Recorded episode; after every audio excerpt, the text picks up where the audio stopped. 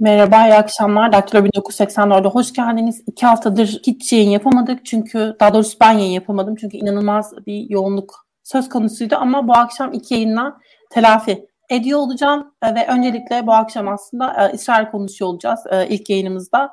Karar Valensi ve Ferit Belder'le birlikte seçim sonuçlarını henüz öğrenebiliyor değiliz. Türkiye saatiyle tahmin ediyorum 10 gibi açıklanıyor olacak ama sonuçları bilmek bile e, hükümet formasyonu ile ilgili %100 bir e, netliğe ulaşmamıza yol açmıyor demiş olalım ve hemen aslında ilk soruyla başlayabiliriz. Karar bu sizin için e, geliyor. Seçimlerde e, aslında kimlerin e, yarıştığından bahsediyoruz. Neden İsrail'de son 4 yılda 5 genel seçim yapılmış oldu?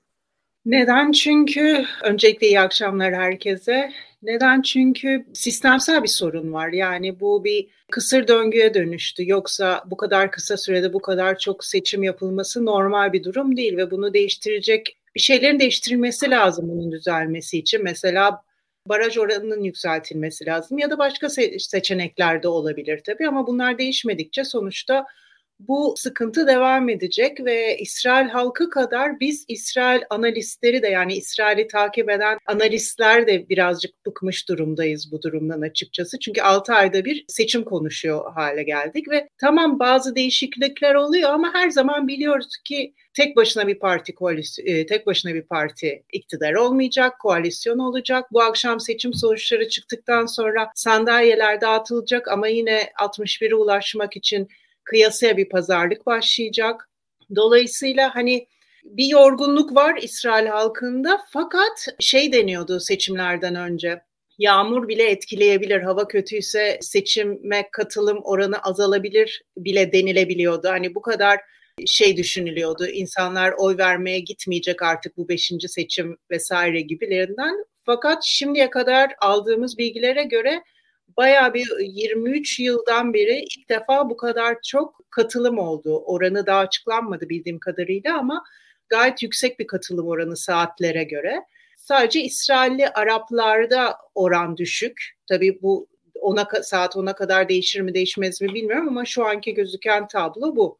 Sonuçlar çok yakın. Şeye göre, anketlere göre ki anketlere ne kadar güvenilir o da ayrı bir soru işareti ama Anketlere göre Netanyahu önde, Netanyahu'nun bloğu önde. Lapid de arkada geliyor 61'e 56 yanlış hatırlamıyorsam. Şimdi şu anki hükümetin devam edebilmesi için... Karela e, çok özür dilerim.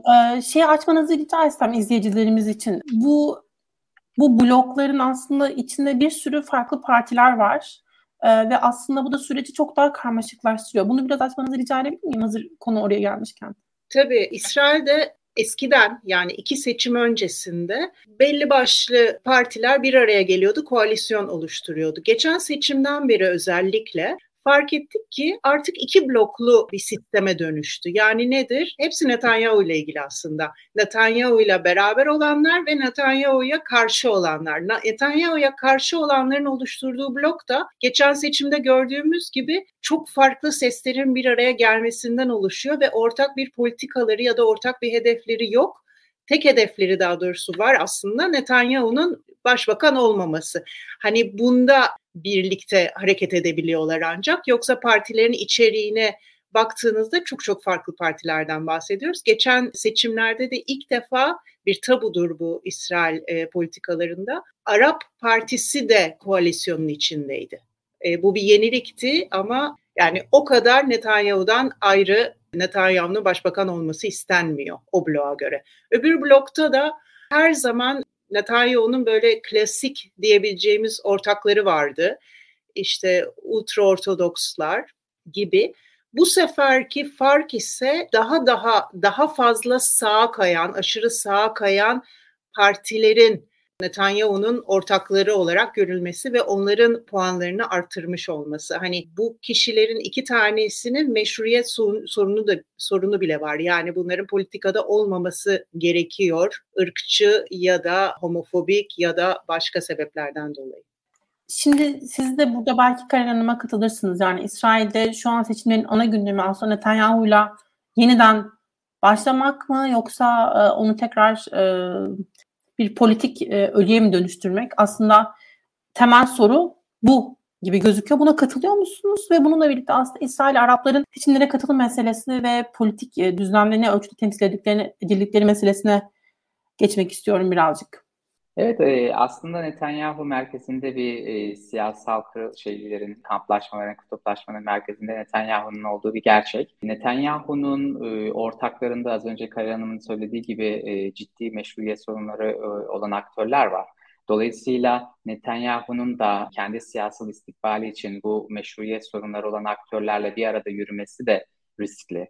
Ancak son kertede dönüş yani Netanyahu'nun en yüksek e, sandalye sayısına sahip olması ancak bunun karşısında çoğunluğu elde edememesinden kaynaklı e, bir kriz yaşanıyor ve bu krizi aşmak için de aslında aşırı sağcıların e, Netanyahu'ya yanaştı ve Netanyahu sayesinde meşru siyasal e, çemberin içerisine girmeye çalıştıklarını görüyoruz. Mesela son e, şeylerde din, iki tane e, dindar siyonist ortağı var Netanyahu'nun. Biri Habayta Yahudi Partisi, bir tanesi de e, az önce Kayra Hanım'ın bahsettiği içerisinde ırkçı ve homofobik figürlerin de yer aldığı e, Dindar Siyonizm e, Partisi. E, şimdi mesela bunların temel e, iddiası, temel e, vaadi şu. Netanyahu'yu biz serbest bırakırsak Netanyahu gider Araplarla anlaşır, gider solcularla anlaşır ve sağ hükümet kurulamaz. Ve bu aktörler yani Netanyahu'nun kendi istikbali için meşru siyaset çemberine aldığı aktörlerin aslında Netanyahu'dan oy çalmaya başladığını görüyoruz. Hem merkeze yaklaşıyorlar, meşru siya- e, söylediklerini daha önce İsrail'de e, meşru çemberin içinde görünmeyen alanlar hem ana akımlaşıyor bir şekilde hem de Netanyahu'ya zarar vermeye başlıyor. Bunun karşılığında da eş anlı giden başka bir süreç var. O da e, Arap partilerin artık e, koalisyon ortakları olmaya başlaması. Bunda Ram Partisi geçen seçimlerde kırdı. Ve bu da aslında Netanyahu'nun stratejisiydi. Çünkü 2020 yılında e, gerçekleştirilen seçimlerde Netanyahu şunu fark etti. Arap partiler bir araya gelirse, bu arada şunu da söylemek gerekir, dört tane Arap parti var. E, Ram Partisi, İslamcı bir parti, Balat Partisi en milliyetçi Arap Partisi, Hadaş e, Sol Eğilimi Parti ve Tibi'nin e, partisi, Tal Partisi var. Dolayısıyla bu dört parti bir araya girip müşterek ile seçime girmişlerdi 2020'de ve 2019'un ikinci seçimlerinde ve 2020'de 15 milletvekiline ulaştılar. Dolayısıyla 15 milletvekiline ulaşmaları demek 120 sandalyeli e, parlamentoda 105 üzerinden çünkü geleneksel olarak koalisyona giremedikleri için 105'te 61 yakalaması gerekiyordu Netanyahu'nun.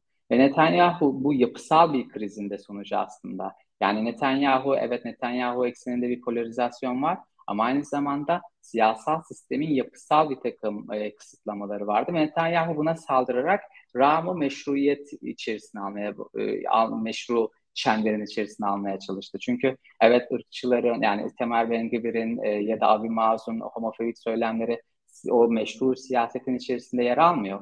Ama Arap partileri de e, koalisyona almak bir tabuyu yıkmaktı ve ilk bunu Netanyahu başlatabildi ve günün sonunda e, kendi aleyhine dönecek bir biçimde Netanyahu iktidardan etti. E, dolayısıyla şu anda Ram kendine güvenli bir şekilde e, seçimlere diğer partilerden bağımsız bir şekilde giriyor. Normalde üç parti bir arada girecekti. Ram tek başına girecekti. Daha sonra Balat'ın da birazcık o e, listelerle paylaşım e, meseleleri kavgası üzerinden Hadaş Tal'den ayrılıp tek başına girdiğini görüyoruz seçimlere ve bu akşam da belki de e, yani baraja takılması en muhtemel parti Balat olacak. Bu da e, bir şekilde Arap partilerin, e, Arap oylarının e, bir kısmının e, çöpe gitmesine sebep olabilir. Ki bu da e, Netanyahu için e, arzu edilebilir e, bir durum, arzu edilen bir durum. Çünkü Ram'ı e, ortaklaştırmak, e, yani ortaklık, Ram'la ortaklık düşündüğü zaman bile e, bence kafasındaki temel mesele Ram'ı diğerlerinden ayırıp tek başına girdiği bir seçimde mümkünse baraj artı bırakarak o 15 kişilik, o 15 milletvekili aldığı o dönemdeki o sıkıştırmaya, sistemi yaptığı sıkıştırmayı e, rahatlatıp koalisyon konusunda elini güçlendirmekte. Dolayısıyla İsrail... bugün e, Arap partilerde bir e, dağılma e, görüyoruz geçmiş seçimlerden. Biraz daha farklı olarak üç tane e, Arap e, Hadaştal, Balat ve Ram olarak üç koldan giriyorlar seçimlere. Karadar Hanım'a sormak istiyorum o zaman. E, madem İsrail Arapları konuşuyoruz şimdi. Bu durumda e, benim okuduklarıma göre seçmenlerin %20'si İsrail Araplardan oluşuyor. Birçok Arap Partisi'nden de bahsettik aslında. E, tabii bunun haricinde eminim e, demokratik İsrail partileri de var. Etnik gündemle siyaset yapmayan belki. Buna rağmen neden seçimlere katılım oranı İsrail Araplar için bu kadar düşük? İlk önce bir, bir şey ekleyeyim sizin kaldığınız yerden. Şimdi Arap partilerinin koalisyona girmesi ve İsrail politikasında söz sahibi olmasının bence bir sonucudur. Bu aşırı sağ dini siyonizm liderlerinin e, öne çıkması, ortaya çıkması, oy kazanması yani bir korkuyu tetikledi. Yani Netanyahu'nun başladığı bir şeydi bu ama Ram son anda Lapid Bennett koalisyonuna eklenince bir tabu yıkılmıştı demiştim ya.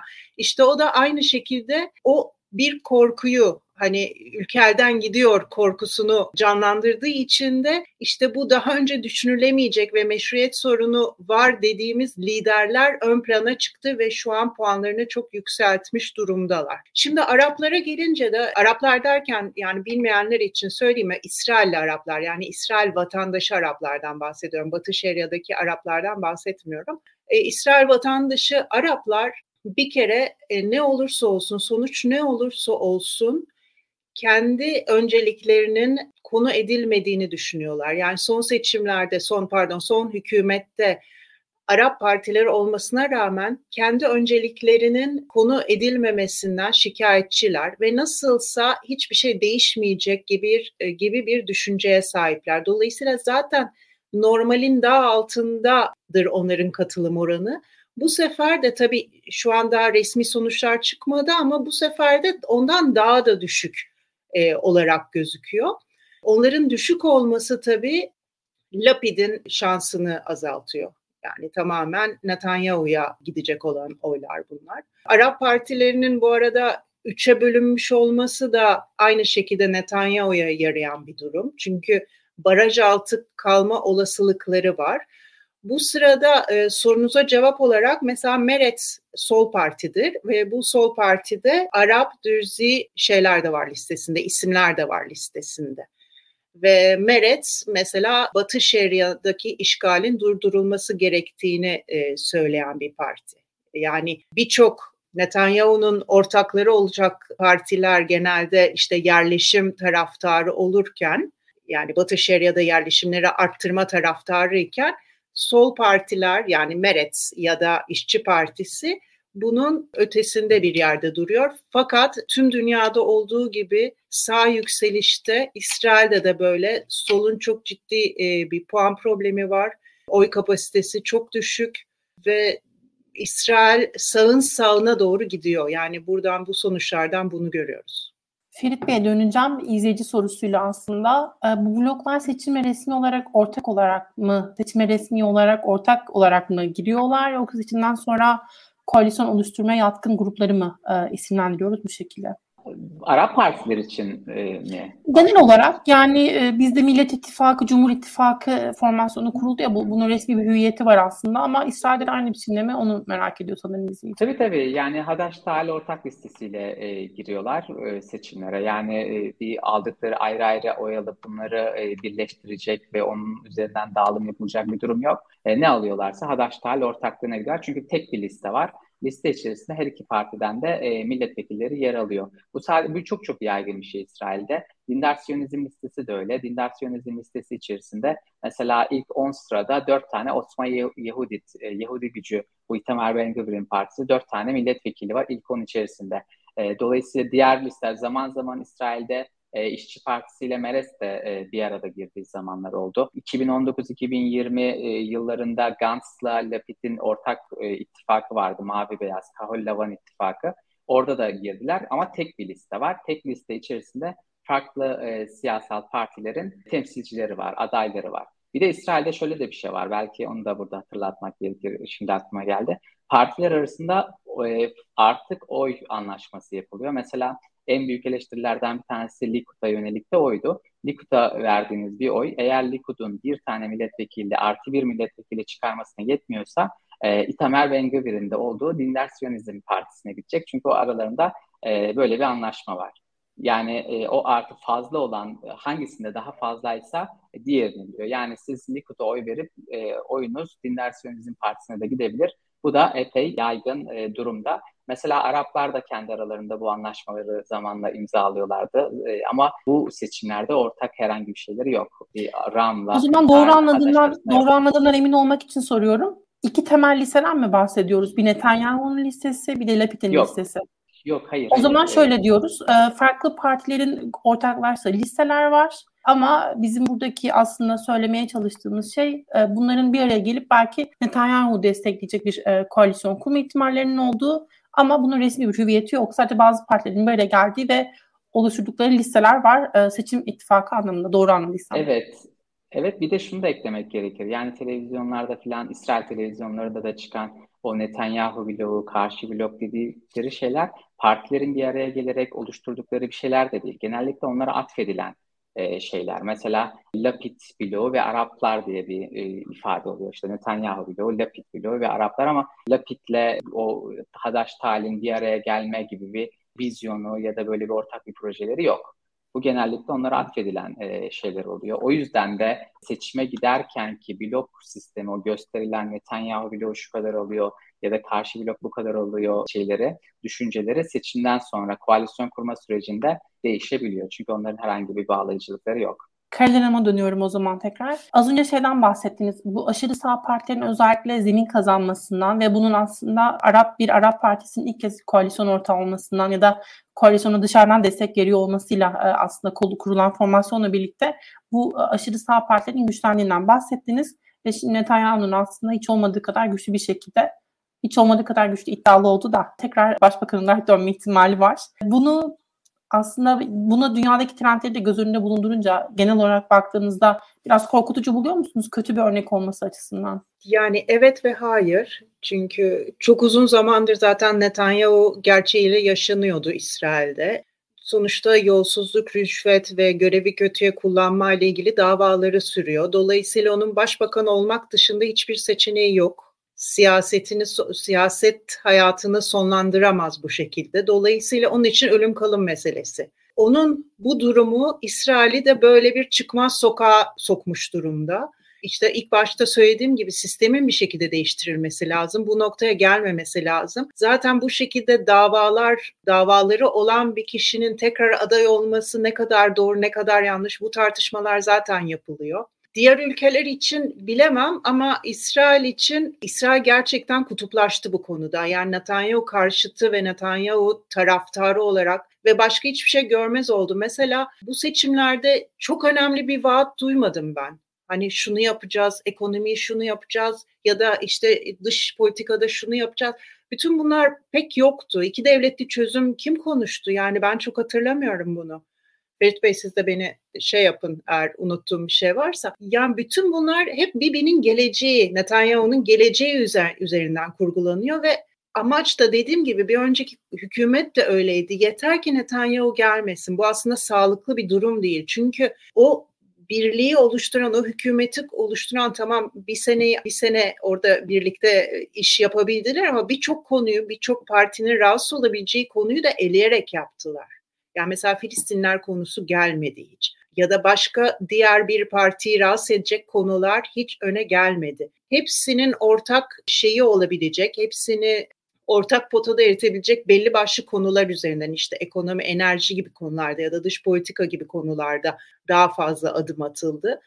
E, bu nereye kadar gidebilirdi? Hayat pahalılığı, şekerin yüksekliği, e, İsrail halkının konut alamaması gibi sorunlar hala duruyor. Yani güncel hayatın, günlük hayatın sorunları hala duruyor. Bu Netanyahu ile ya da Lapid'le düzelebilecek bir şey değil. Çünkü o kadar çok seçim oluyor ki hani bir istikrar olup da hani bu gibi önemli konulara vakit ayrılamıyor ya da sıra gelmiyor öyle diyeyim. Çünkü her bir seçim çok çok masraflı, hayat duruyor nasıl hani Türkiye'de de bir dönem arka arkaya seçimler olmuştu. Hep böyle seçimden sonra bakarız ya da şeyde de vardır bayramlar öncesi de vardır. Bayramdan sonra karar verim. Ha, bu onun gibi bir şey oldu. Sürekli ertelenen birçok konu var. Bunun aşılması lazım açıkçası İsrail'in ilerleyebilmesi için. Aslında yine Netanyahu örneğini dünyadaki örneklerle karşılaştırarak bir şey sormak istiyorum. Daha doğrusu biraz Türkiye'ye gelmek istiyorum. Netanyahu, Netanyahu'ya karşı hükümet kurulduğunda aslında e, çokları tarafından denilmişti ki tamam harika işte bir popülist gönderildi. Artık onunla bir daha belki karşılaşmayacağız ve işte davalar hakkında devam ediyor olacak vesaire vesaire. Her ne kadar mevcut hükümet sorun yaşasa da Netanyahu tekrar gelmez gibi bir iddiada vardı bazı e, çevreler tarafından ama bunun böyle olamama ihtimalinden bahsediyoruz bu akşam için. Şimdi bunu biraz da Türkiye'ye çevirirsek, eğer altılı masaya çevirirsek, eğer Türkiye'de de bir hükümet kurulursa muhalefet partileri tarafından ve bu bir hükümet bir şekilde ilerletilemezse ki şu anda da zaten görüyoruz bu partiler arasında bazı anlaşmazlıklar da yaşanıyor. Bu bir şekilde formüle edilemezse ya da vaat edilenler gerçekleştirilemezse tekrardan bu işte yani Türkiye'de Erdoğan'dan bahsediyoruz tabii ki. Erdoğan'ın tekrar geri döndüğü bir senaryo sizce gerçekçi olur mu? Ne dersiniz?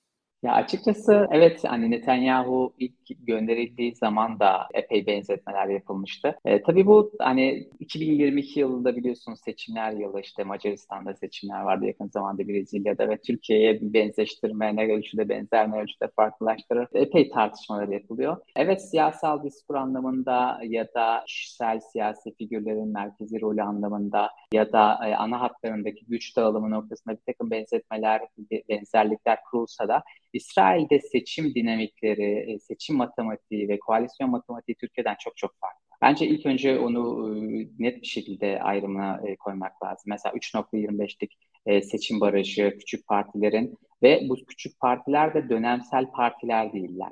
Tarihsel geçmişleri olan etnik ve dini kimliklerin kurumsallaşmasıyla ortaya çıkan partiler ve bunların da e, siyasal sistem içerisinde oynadıkları rolün Türkiye'de bir karşılığı yok. Aynı şekilde Netanyahu'nun ya da Netanyahu karşıtı bloğun bir araya getiren unsurlarda da e, biz bu farklılıkları görüyoruz. Dolayısıyla Netanyahu gittiği zaman az önce e, Kayıl Hanım da çok özetledi.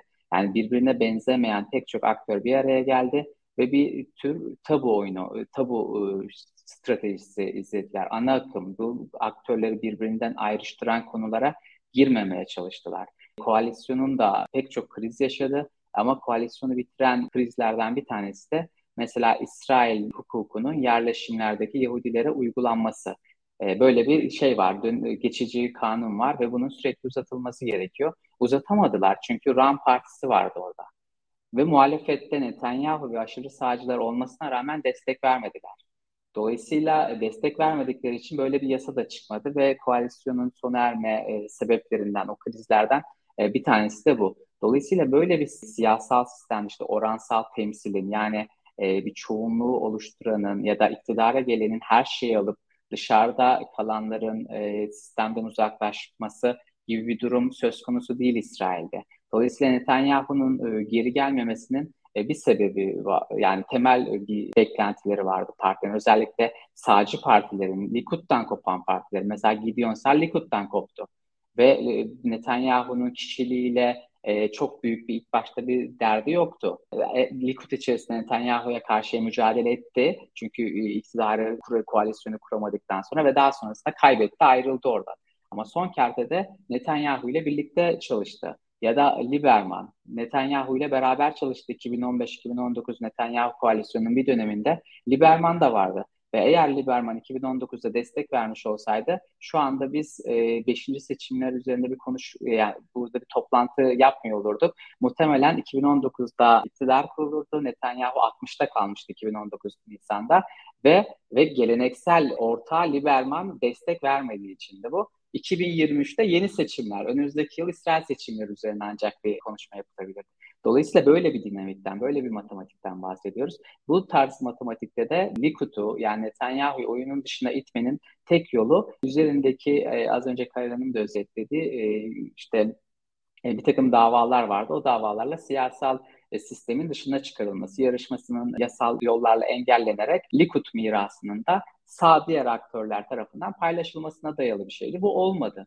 Bu olmayınca geriye tek bir yol var e, kalıyordu. E, Netanyahu'nun geriye dönmesi, tekrar iktidar için mücadele etmesi. Dolayısıyla Netanyahu her şeyini kaybetmiş, sistem dışına itilmiş hiçbir zaman değildi. Ve dolayısıyla buradaki seçim matematiği bence İsrailli emsallerinden bir ölçüde farklılaştırıyor.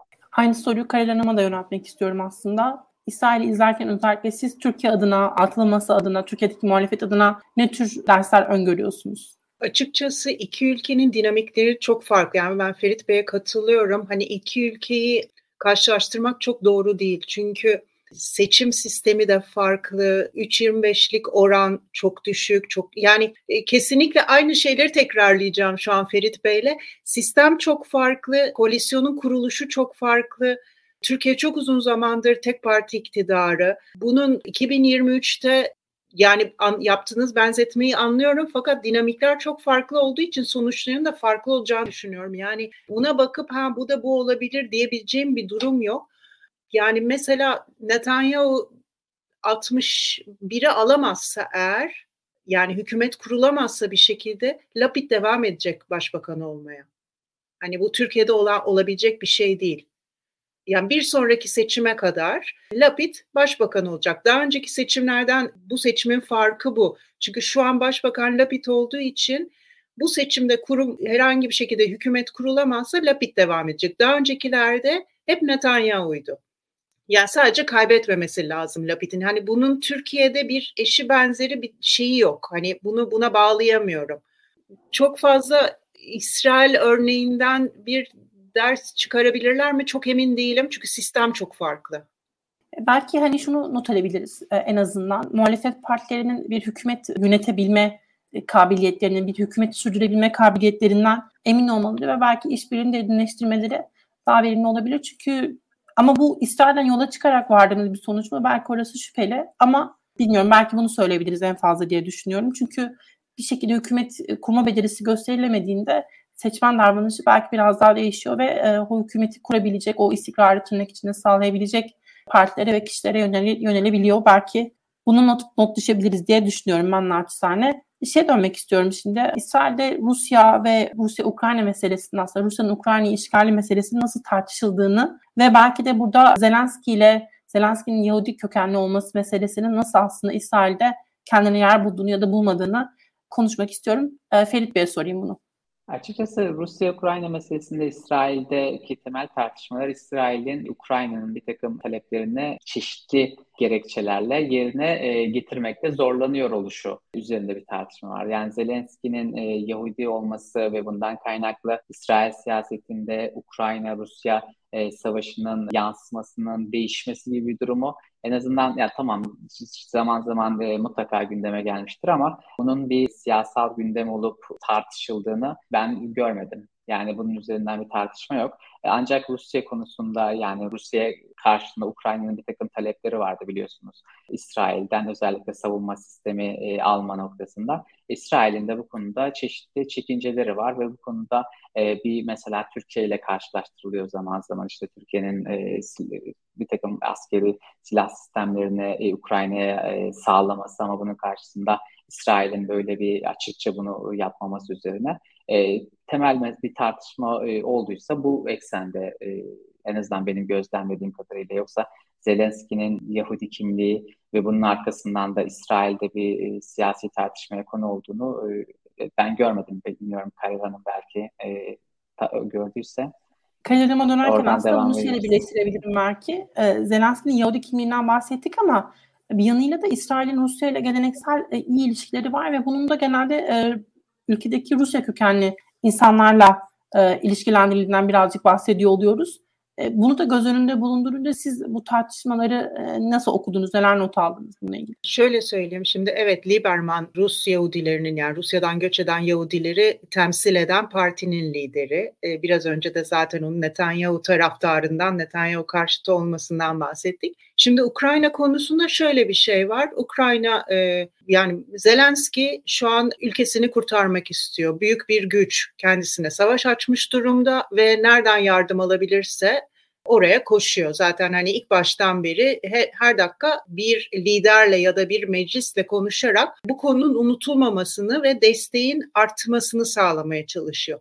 Konu İsrail olduğunda ise Zelenski bu Yahudi kardeşliği diyebileceğim ya da Yahudilerin birbirine yardım etmesi düşüncesinden hareketle İsrail'e bayağı sert çıkışıyor. Yani diyor ki ben burada Yahudiyim, devletimi korumak istiyorum. Senin de bana yardım etmen lazım. Hani bunu yapmaman doğru değil gibi çok sert çıkışlarda bulunuyor. Hani diğer ülkelere konuşmadığı kadar sert konuşuyor açıkçası Zelenski. Fakat şöyle bir şey var. İsrail tabii sadece Yahudi kimliği üzerinden kararlar almıyor. Burada bakıyor. İsrail'in en önemli varoluşsal tehdit olarak gördüğü ülke neresi? İran. İran nerede? Suriye'de. Suriye'den İran Suriye'yi kullanarak İsrail'e yönelik saldırı yapma hazırlığında. Yani bunu yapmak için Suriye Savaşı'nın başından beri çaba gösteriyor. İsrail de o dönemden beri Rusya ile bir anlaşma yaptı ve İsrail Suriye topraklarında İran konvoyu ya da İran silahı diye düşündüğü istihbar, istihbaratına göre düşündüğü tırlara saldırı düzenliyor. Yani operasyonla sadece o tırı ya da o o bölgedeki zararlı bulduğu İran İran'la ilgili işte ay cümleyi kuramadım. Tır ya da merkeze saldırı düzenliyor. Dolayısıyla İran'ın Suriye'de güçlenmesinin önüne geçmek istiyor. Şimdi Rusya ile geçinmesi lazım. İsrail. Fakat insani olarak da yaptığı şeyin karşısında durması lazım. Tıpkı Türkiye'nin bu konudaki dış politikası gibi ara bulucu ve iki tarafla da konuşan aktör olarak kendini konumlandırmaya çalıştı, çalışıyor. Bu yüzden demir kubbeyi istiyor Ukrayna, onu vermedi. Bu tartışmalar oluyor.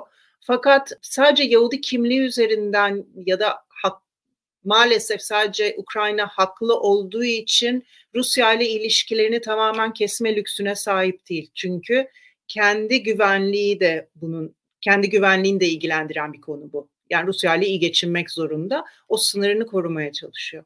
Ee, biraz da Türkiye ile ilişkiler konusuna aslında dönmek istiyorum. Türkiye ile İsrail arasında bir yakınlaşma süreci başlamıştı. E, yaşanan onca gerginlikten sonra. Ve Netanyahu'nun aslında hükümette olmayışı, başbakanlık görevine devam etmiyor oluşu da belki bu yakınlaşmayı bir nebze olsun kolaylaştırdı. İlk başta Cumhurbaşkanı, İsrail Cumhurbaşkanı aracılığıyla yürütülen bir diyalog süreci vardı ama şimdi görüyoruz ki bunlar işte hükümet seviyesinde de başbakanın misafir edilmesi ve sonrasında diğer bakanlarla da yapılan görüşmelerle birlikte daha da derinleşmiş gibi duruyor. Peki bu seçimlerden sonra aslında e, eğer Netanyahu tekrar başbakan olarak hükümeti kurmaya kalkarsa Türkiye ilişkiler için e, nasıl bir gelecek söz konusu olur. Sizce ilişkiler artık bir kurumsal kimlikte devam edecek mi? Ne dersiniz Ferit Bey? Bence yani her iki tarafında ikili ilişkileri hükümetlere ya da seçimlerin sonuçlarını endekslediğini düşünmüyorum. E, bu özellikle Türkiye için geçerli bir durum. Çünkü biliyorsunuz daha önce de bir normalleşme e, adımı adımları atılmıştı. Ancak o e, nihayete ermemişti. Sonucunda başarılı olmamıştı ve ilişkiler tekrar e, epey bozulmuştu. Bu ikinci dalga normalleşme hareketini sürecini Türkiye aslında e, oldukça fazla istedi. Bu da değişen e, bölge algısıyla ilintili bir şeydi. Dolayısıyla burada hükümetler evet Netanyahu'nun gitmesi bir yolu açtığını söyleyebiliriz. Ama bu Netanyahu'nun fikirlerine, Türkiye'nin ya da Netanyahu'nun bölge politikalarına Türkiye'nin tepki duyuyor da e, değişim bloğunun e, bölge politikalarına Türkiye sempatiyle yaklaşıyor. O yüzden böyle bir değişim oldu diye bir şey yok. Zaten değişim bloğuyla Netanyahu'nun bölgesel e, politikalarda farklılaştığı noktaları tespit etmek o kadar kolay değil. Bir süreklilik var zaten. Dolayısıyla burada bununla bağlantılı bir şey olduğunu düşünüyorum. Hatta şunu da söyleyeyim. 2019 Nisan seçimlerinde Naftali Bennett'in yani bu değişim bloğunun ilk başbakanının, Yair Lapid'den önceki başbakanın, iki yıllık süredeki başbakanın Yeni Sağ Hareketi'nin seçim videosunda Erdoğan figürü vardı. Anti şey olarak yani diyordu ki yeni sağ şudur. Erdoğan Mavi Marmaris için çiçek gönderir, özür diler ama sen kabul etmezsin. Yeni sağ budur. Ve Naftali Bennett'in başbakanlığı sürecinde ilişkiler normalleşmeye başladı.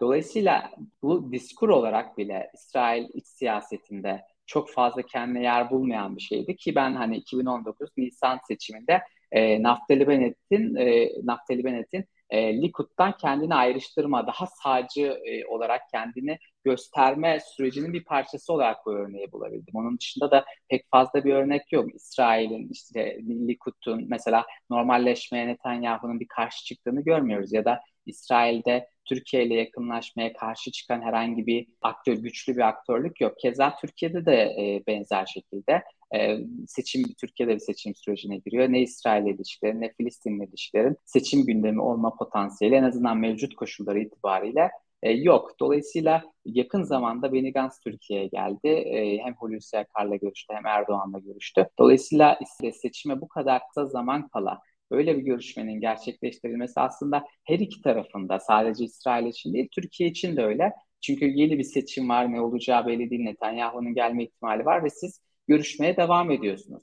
Bu iktidara endeksli bir süreç olarak görmediklerini her iki tarafında e, bize gösteriyor. Dolayısıyla Netanyahu geldiği zaman elbette ivmesinde değişiklikler meydana gelebilir. Çünkü siz değişim bloğunun e, temel şeyi de buydu zaten. En büyük gücü buydu. Belirli bir bagajı almadan geliyorsunuz.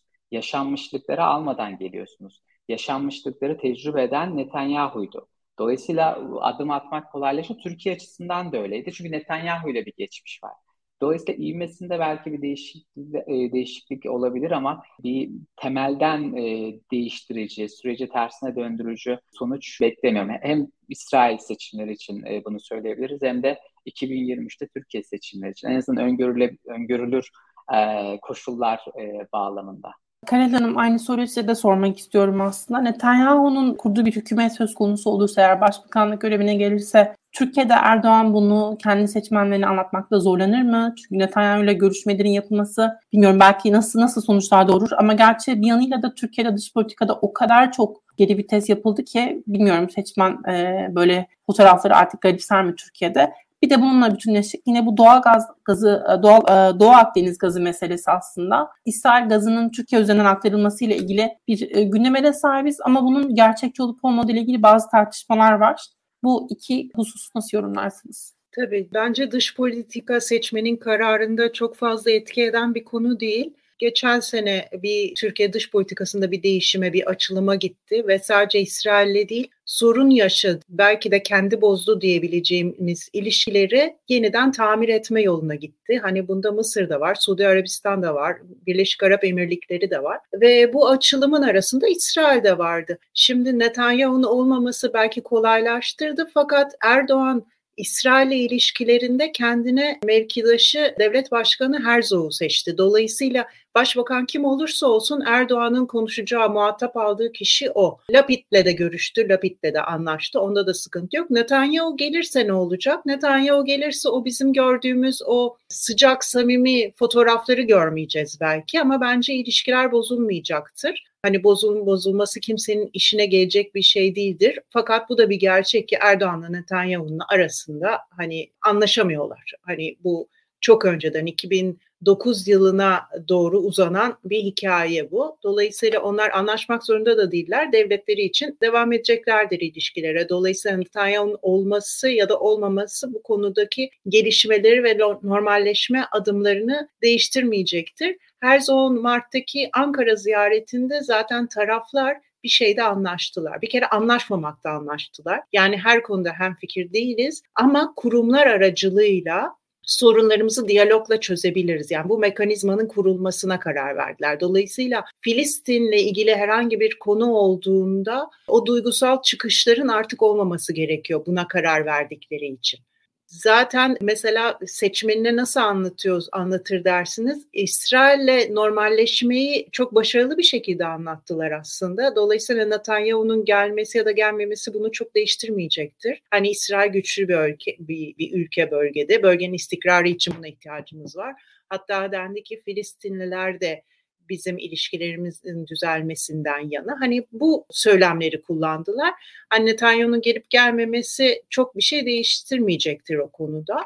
Doğu Akdeniz gazından bahsederken de e, şimdi İsrail bu doğal gaz yataklarıyla sadece enerji alanında değil, diplomatik çok önemli bir kart elde etti. Yani sadece enerji bağımsızlığını elde etmedi, aynı zamanda bölge ülkelerinin kendisini tanıma, tanıması değil daha doğrusu e, kabul etmesini yani bölge ülkesi olarak kabul etmesini ki bunu ilk baştan beri çok istiyordu. Hani bölgede ama kimse onunla konuşmuyor, bölgede ama kimse onunla işbirliği yapmak istemiyor. E, şimdi bugün baktığımızda Doğu Akdeniz Gaz Forumu var.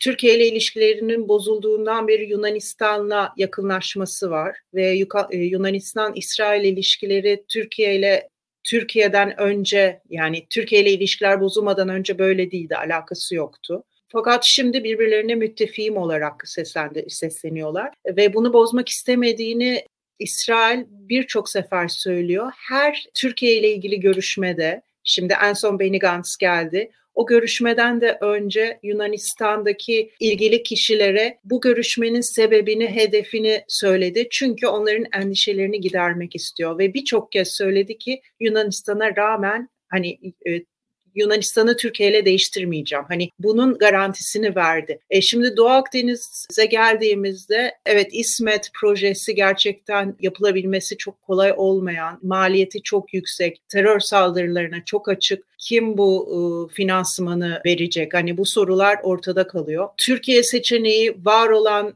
boru hatlarına bağlanma, Avrupa'ya doğalgazın gitmesi için, satılabilmesi için en ekonomik yol o da doğru. Hani ufak bir bağlantıyla bu yapılabiliyor. Fakat 2014 yılıydı sanırım.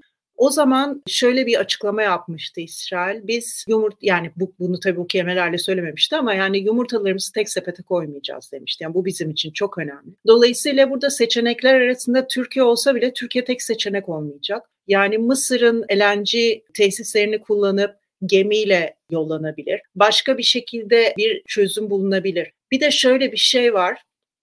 Şimdi bir ticaret yaparsınız ondan vazgeçersiniz bu iş biter ama doğal gaz ve bu borular öyle bir şey değil yani sizi sıkı sıkıya bağlayan bir şey. E, Türkiye ile İsrail ilişkilerinin kötü olduğu dönemde iki ülke arasındaki güven yerle bir oldu. Bunun yeniden sağlanması lazım bu bunların yapılabilmesi için. Dolayısıyla yavaş yavaş hani ticaret zaten hiç aksamamıştı. Onun arttırılması lazım. Sonra ulaşım konusunda gelişmeler olabilir. Onun dışında turizm tekrar canlandırılabilir. Kültürler arası yani iki ülke birbirine, iki toplum birbirine çok yabancılaştı bu arada. Çünkü söylem de düşmanlaştırıcı söylemde. Bütün bunların bir yoluna koyulup ondan sonra bence sıra enerjiye gelecek ve ondan sonra orduların yeniden beraber tatbikat yapması hani o dönemleri geri geleceğiz. Yani müttefik olmalarına daha var. O 1990'ların altın çağına daha var onu söylemek istiyorum. Sanırım aslında tüm konulara değindik İsrail seçimleri başlığı altında diye düşünüyorum. Ee, umarım öyle yapabilmişizdir. Eğer başka sorular varsa lütfen yorumlara yazın ya da değerli konuklarımızı takip alabilirsiniz Twitter üzerinden. Onlar bu konularla ilgili sıklıkla tweet, tweet atıyorlar ve aslında çeşitli yazıları da paylaşıyorlar Twitter üzerinden demiş olalım. Tekrar çok teşekkürler zaman ayırdığınız için. Herkese iyi akşamlar. İyi akşamlar. Teşekkür ederim.